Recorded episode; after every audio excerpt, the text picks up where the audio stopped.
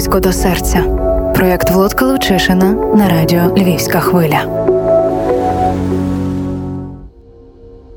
Ще один епізод проєкту Близько до серця. Сьогодні в мене знову в гостях е, лікар-психіатр першого медичного об'єднання Львова, а також асистент кафедри психіатрії і психотерапії Львівського медичного університету Олег Березюк. Наша героїня Євгенія Науменко знову знову називаю прізвище, оскільки це людина, яка працює на львівській хвилі. і Ясна річ, що слухачі чудово її знають.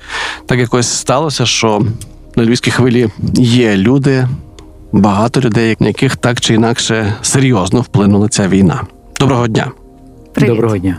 Історія Євгенії почалася з того, що вона працювала, працювала на львівській хвилі в кінці минулого року і поїхала до рідного Запоріжжя, до рідних людей, до коханого хлопця.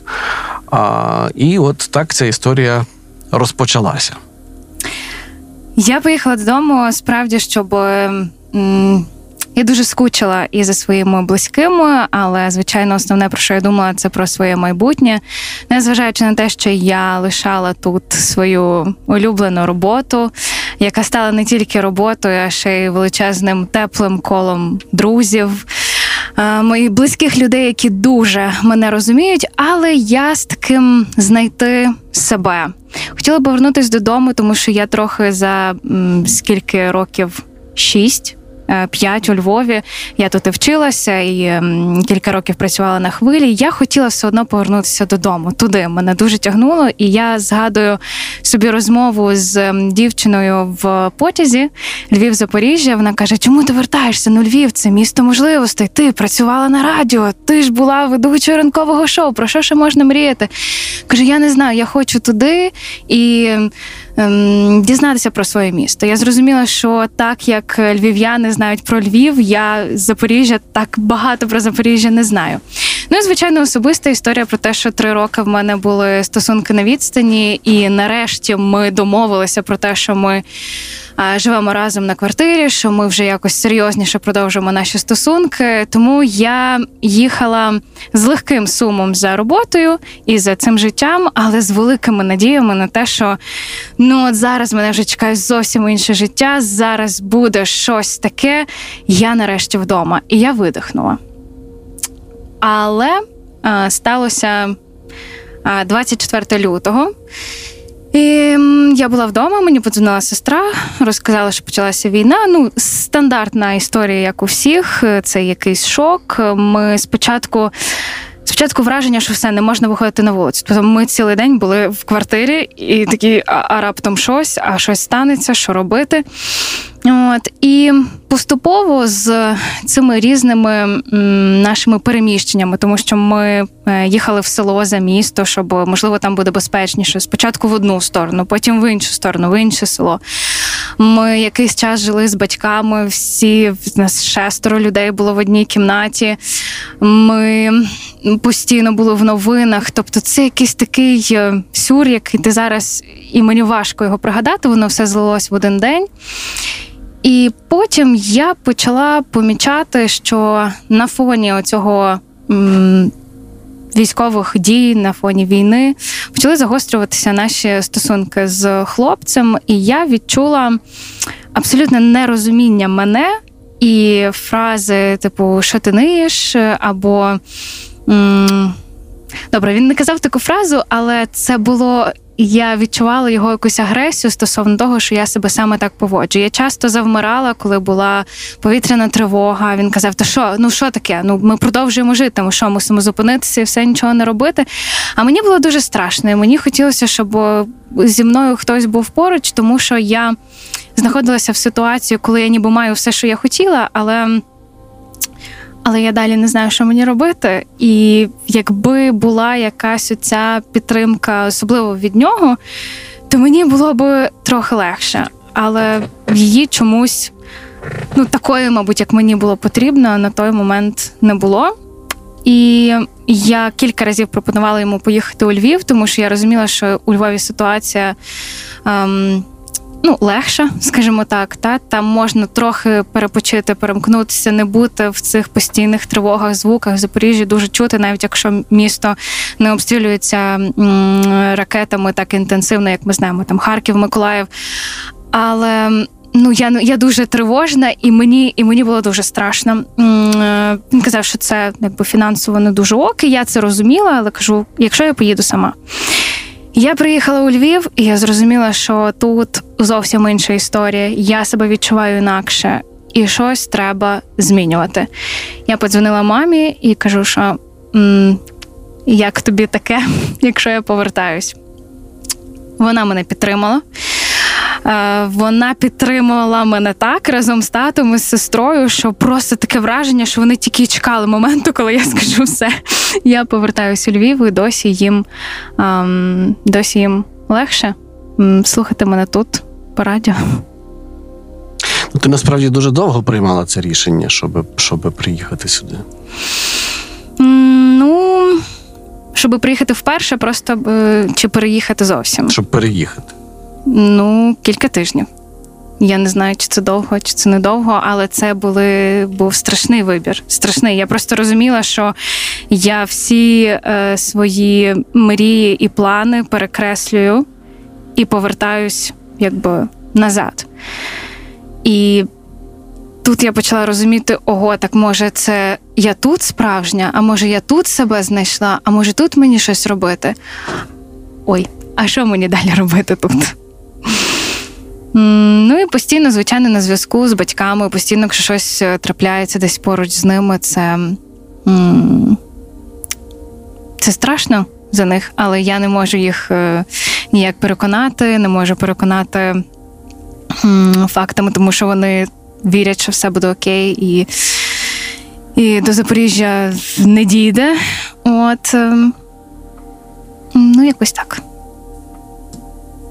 А тут тобі як? Тут мені як е, мені дивно. Я розгублена. Е, я ніби мене дуже цей ритм життя, що мені треба ходити на роботу, все-таки трохи підтримує.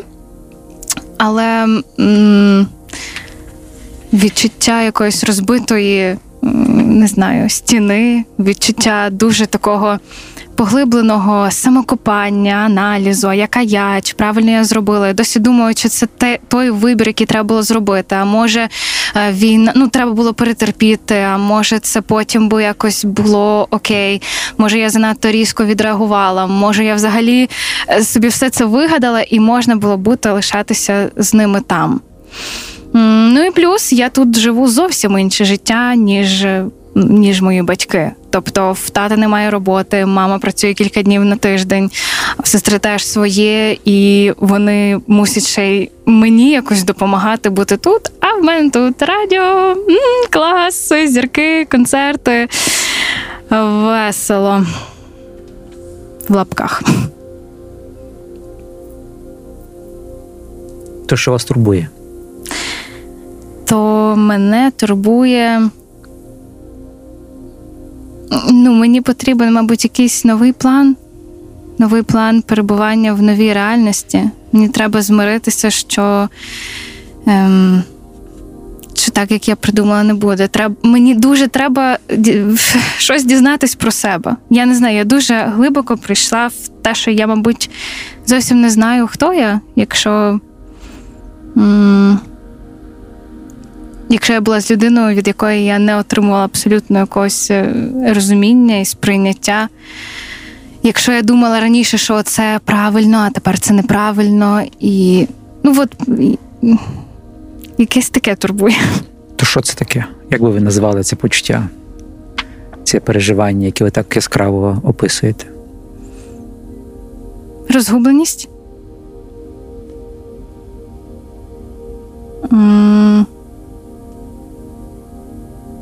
Не знаю, просто розгубленість. Е, Можливо, якесь відчуття о, м- недовіра собі. Окей. М- невпевненість. Постійно хочеться повертатися назад. пережити ще раз, передумати, як там могло би бути. Ще зауважу такий момент, що коли я приймала це рішення, я була дуже впевнена. Я думаю, та все та пф, в мене зараз як все вийде, я як прилечу, як тут в мене все буде.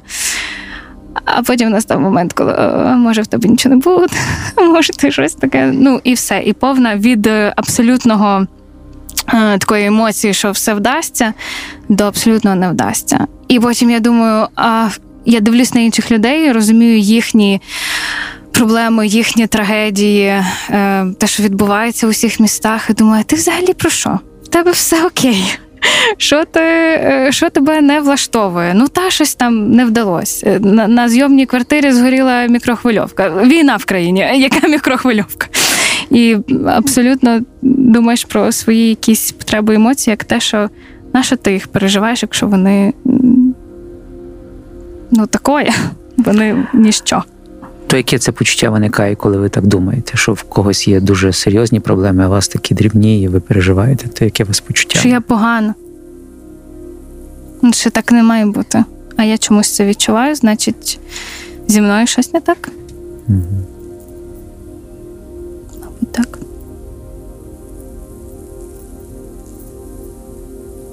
Ну, але зі мною все ж так.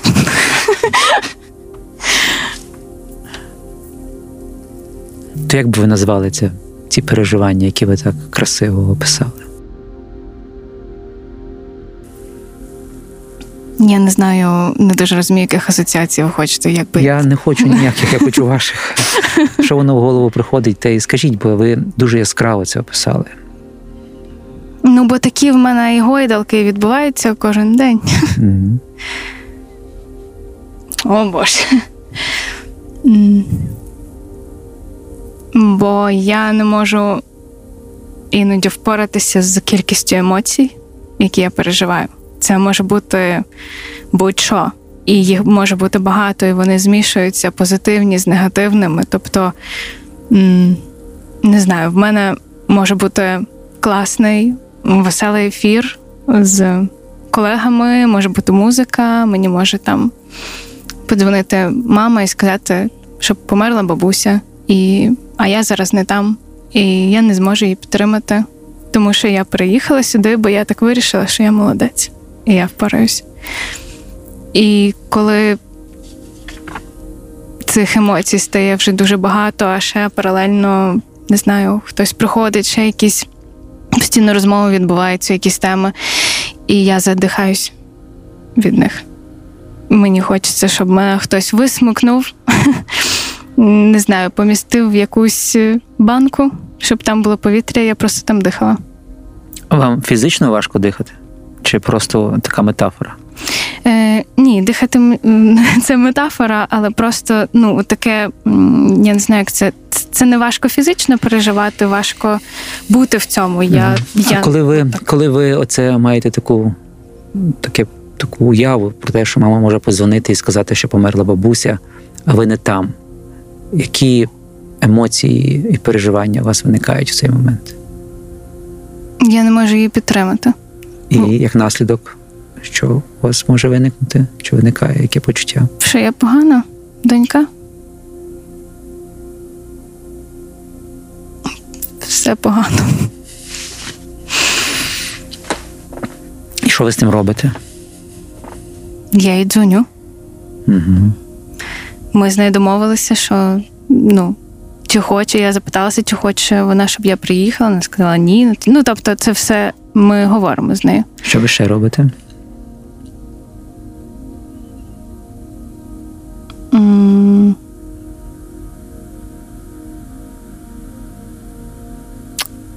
Якщо чесно, ще в мене була думка, що, а можливо, мені би було важче там бути.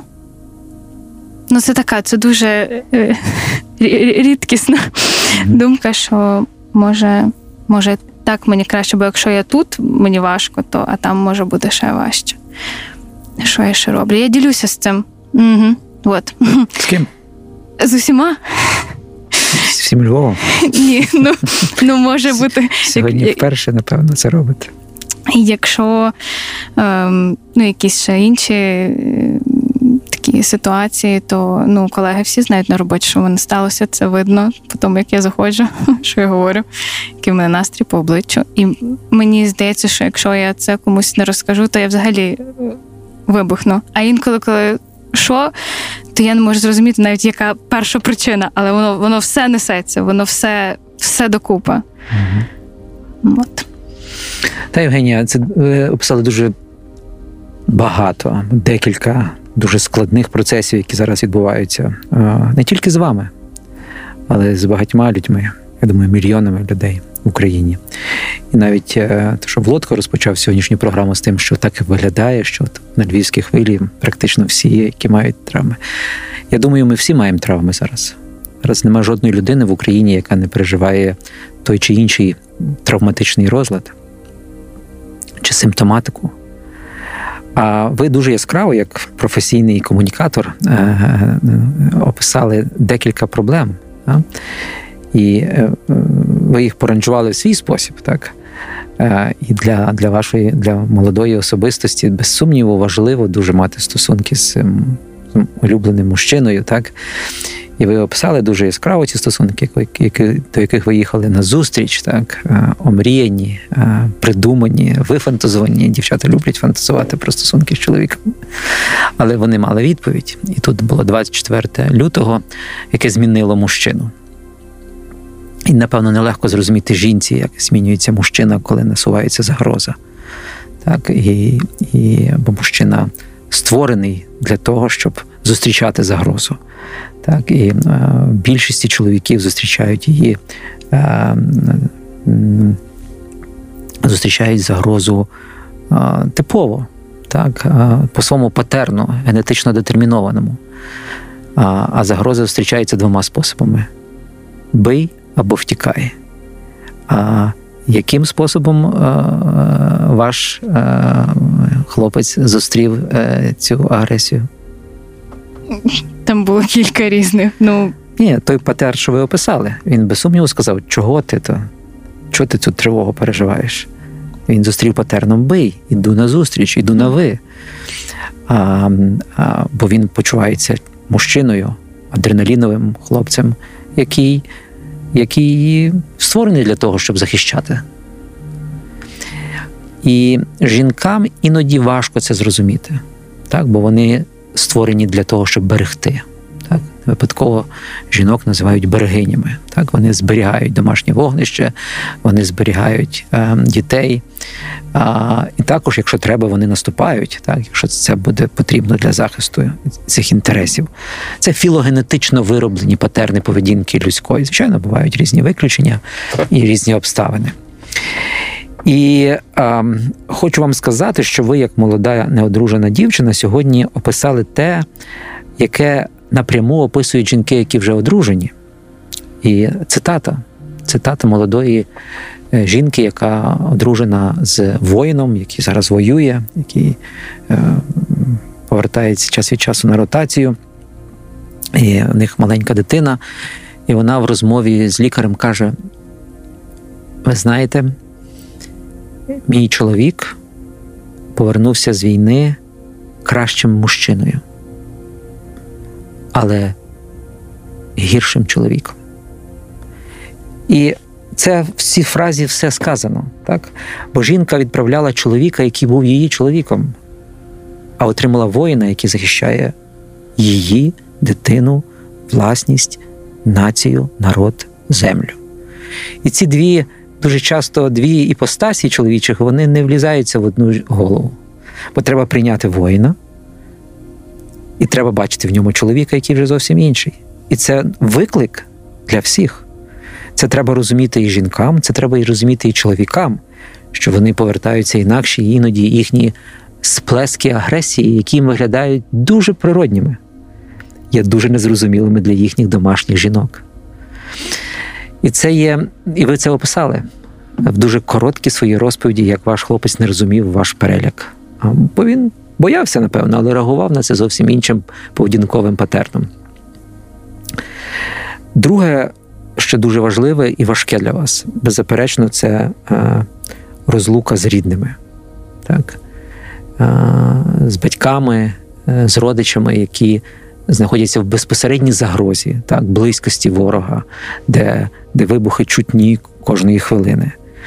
Ем, також у Львові люди знаходяться в загрозі. Так? Ми, У нас також кожного дня або через день, або декілька декілька разів в день повітряні тривоги.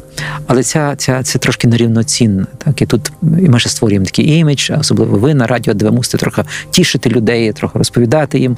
Іноді це є ширмою вашою, бо за тим є багато сліз, переживань, тривоги. Але ці переживання ви особливо яскраво описали. Ви їх описали, описуючи всі симптоми одного дуже важкого почуття, яке ви навіть не можете вимовити. Так? Бо я так пробував вас підштовхнути до цього. Почуття вини. Почуття вини перед батьками, що ви не поруч не допомагаєте їм. І це дуже важке переживання. Так? Тому що ми не хочемо почуватися винуватими. Але ви пішли ще далі в тому переживанні, і ви кажете, я не просто чуюся винуватою, я чуюся поганою. Мені соромно, ви би могли сказати. Так, Є тут два переживання, які дуже такі між ними така дуже делікатна різниця, але вона є. Це почуття вини, коли я щось не так роблю, але а, причина цього є не я. Так? Війна. Так? Війна розлучила мене з батьками. Так? Це гидотно, це жахливо, це викликає агресію, це викликає переживання, але є об'єктивна причина, чому я почуваюся винуватою. Але почуття сорому приходить тоді, коли я погана, і тому я лишила. І наше завдання просто подивитися об'єктивно на ситуацію, а не метафорично. Війна. Війна це та біда, яка приходить і змінює все. І воно змінює плани, змінює відстані, змінює переживання. І це є причина цього. І тоді ця реальність говорить: це не я, це війна. І тут я почуваюся винуватою, але я буду робити все для того, щоб мої батьки були безпеці. Так, Я буду їм про це нагадувати, я буду їх запрошувати, я буду їм влаштовувати ті чи інші пропозиції. Я, можливо, їх перевезу до себе. Тобто, я буду знімати велику квартиру, щоб раптом, що вони приїхали. Тут треба багато працювати, вимагати підвищення заробітної плати на львівській хвилі. Це такі процеси. так? Але ще є одна проблема. Це ви її описали чудесно, коли ви поверталися в Запоріжжя. Це втрата е, доступу до рідної землі, до, до батьківщини малої до якої ви так поверталися з такими планами, і війна брутально забрала вас цю можливість. І більше цього, ви не просто аж четвертий феномен, який ви описуєте, це феномен, коли ви кажете, що в людей такі великі проблеми, а я ось тут з такими дрібними е, не можу справитися. А для мозку немає великих чи малих проблем. Всі ці речі, які ми перерахували, це втрата і нерозуміння стосунку з мужчиною, це втрата а, рідної землі, це втрата стосунку а, з батьками, важливими об'єктами. Це безпосередня небезпека для життя і здоров'я вас, ваших батьків, вашого товариша. Це все, чи воно є реальне, чи воно є уявне, воно однаково травмує мозок, який починає захищатися. І одним захистом цього є вина, яка має, яка може перейти в глибшу її форму в сором, бо я погана. І я думаю, що ви, як головний комунікатор, міста Львова, один з головних, так ви інтуїтивно, як здорова людина, ви абсолютно маєте здорові реакції, ви знайшли вірний спосіб. Ви комунікуєте свою тривогу, свій страх, свої переживання. А ви тільки тепер, після нашої розмови, будете трошки глибше це розуміти. І сказати, я тепер розумію, я почуваюся просто винуватою. Я залишила свій дім, я залишила своїх батьків, я залишила свого товариша. Але це не ви погані. Це серйозна небезпека, яка нависла над всіма нами. війна робить те, що ми би робить нас такими, що ми б ніколи не робили, коли б це був мир. А очікування це як від миру. Тому іноді молоді дівчата, е, жінки і чоловіки також, вони живуть уявами миру в обставинах війни. Так. І тому, і можливо, навіть робота на радіо вам трошки і забирає відчуття реальності, так? бо ви перед мікрофоном маєте створювати відчуття миру, добра. Але треба перейти на мислення в умовах війни, так, де є нормально обмежувати себе в тих чи інших бажаннях, зберегти ресурси для того, щоб наступати, берегти ресурси для того, щоб підтримати інших, які потребують. Знайти собі тих, кому з ким можна довірливо ділитися своїми переживаннями і почуватися безпечним, тим самим робити себе сильним і допомагати іншим. А, а, у час важких травм психічних не можна мовчати. Але треба дбати, з ким говорити. Бо, як ще перефразовуючи фразу Шекспіра, ми весь час будемо повторювати на цій програмі, що печаль вона наповнює серце і зв'язує його, аж поки воно не розірветься. Печаль не можна тримати в серці, її треба обов'язково виговорювати. І не можна усамітнюватись, тому що усамітнення є поцілунок смерті прямому і переносному значенні цього слова. Тому а, Я спробувала усамітнитись, до речі, якщо цікаво. Е, Поїхала, думаю, на два дні на вікенд, е, е, такий йога-вікенд. І я там була ну, без близьких подруг, ну була одна моя знайома. І я їхала додому, я летіла. Тому що я більше не хотіла бути сама в своїх оцих думках, в своїй печалі, то, то занадто. То я, я хочу повернутися на роботу, вже все інший. і це є ознака здоров'я. Мгм. А, е, єдине, що би не добре було, е, і дуже часто люди молоді це роблять, вони іноді заперечують реальність шляхом таких от скажімо, о, все прекрасно, все чудесно, все добре. Іноді треба сказати, що не добре, але і сказати, що я би хотіла чи хотів, щоб було добре. Треба іноді назвати, що є добре, не забуваючи, що є і недобре. Бо іноді заперечення реальності веде до жахливих поведінкових патернів. Ми так іноді це бачимо в новинах, так? Як неадекватно поводяться люди. Наприклад, раптом серед е, ночі е, використовувати е, там фейерверки. Ну, це ж треба бути хворим на голову. Зовсім неадекватно тестувати реальність. Або вирішити політати на пароплані. Ну, це ж треба мати ну, таку сміливість. Хворобливо. От, але люди вважають, що це прикольно. Мгм. Але насправді це ознака серйозного поведінкового розладу, ігнорації реальності. Ну, от така у нас сьогодні історія. Олег Березюк, Євгенія Науменко у проєкті Близько до серця. Дякую вам. Дякую. Вам дякую. Близько до серця. Проєкт Володка Лучишина на радіо Львівська хвиля.